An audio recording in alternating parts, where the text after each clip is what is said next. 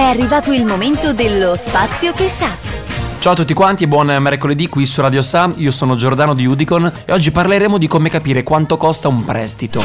Il prestito è sempre un argomento delicato per molti consumatori e specialmente se ci si trova poi in difficoltà nel ripagarlo. Per limitare i rischi di insolvenza la cosa migliore è prevenirla informandosi bene sulle condizioni offerte dal contratto che intendiamo sottoscrivere, in modo da confrontarle e scegliere l'offerta migliore e più sostenibile per le nostre tasche. In questo può aiutarci il modulo SECCI, ovvero un modulo informativo che è l'acronimo di Standard European Consumer Credit Information, reso obbligatorio dal giugno del 2011 pubblici nell'ambito della tutela del consumatore e della trasparenza informativa di banche e finanziarie. Il modulo Secci, comodamente in PDF, è disponibile presso le banche che offrono soluzioni di finanziamento, dai prestiti finalizzati ai prestiti personali e ai mutui. Il modulo contiene in un unico documento tutte le informazioni di base decise a livello europeo, che consentono al consumatore in modo trasparente di fare bene i propri conti prima di stipulare un contratto di prestito. Grazie a queste informazioni sarà sempre possibile fare confronti tra le varie offerte sul mercato e scegliere quella che meglio si adatta alle varie esigenze e capacità di spesa. Perché in fin dei conti le insolvenze sono spiacevoli tanto per i debitori che per i creditori. Tanto per i debitori che per i creditori.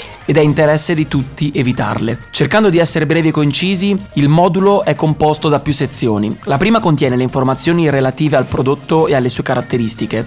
La seconda sezione contiene invece i dati su tassi, spese e costi, che poi è ciò a cui maggiormente dobbiamo fare attenzione quando stipuliamo un contratto di questo genere. In particolare si riportano TAN e TAG.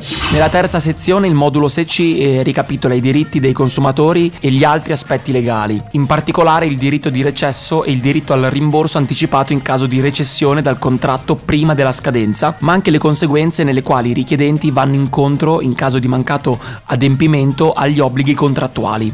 Questo intervento fa parte del progetto ConsumerNet, associazioni in rete per la tutela dei consumatori per l'anno 2021, con il contributo ex legge regionale 4 del 2017.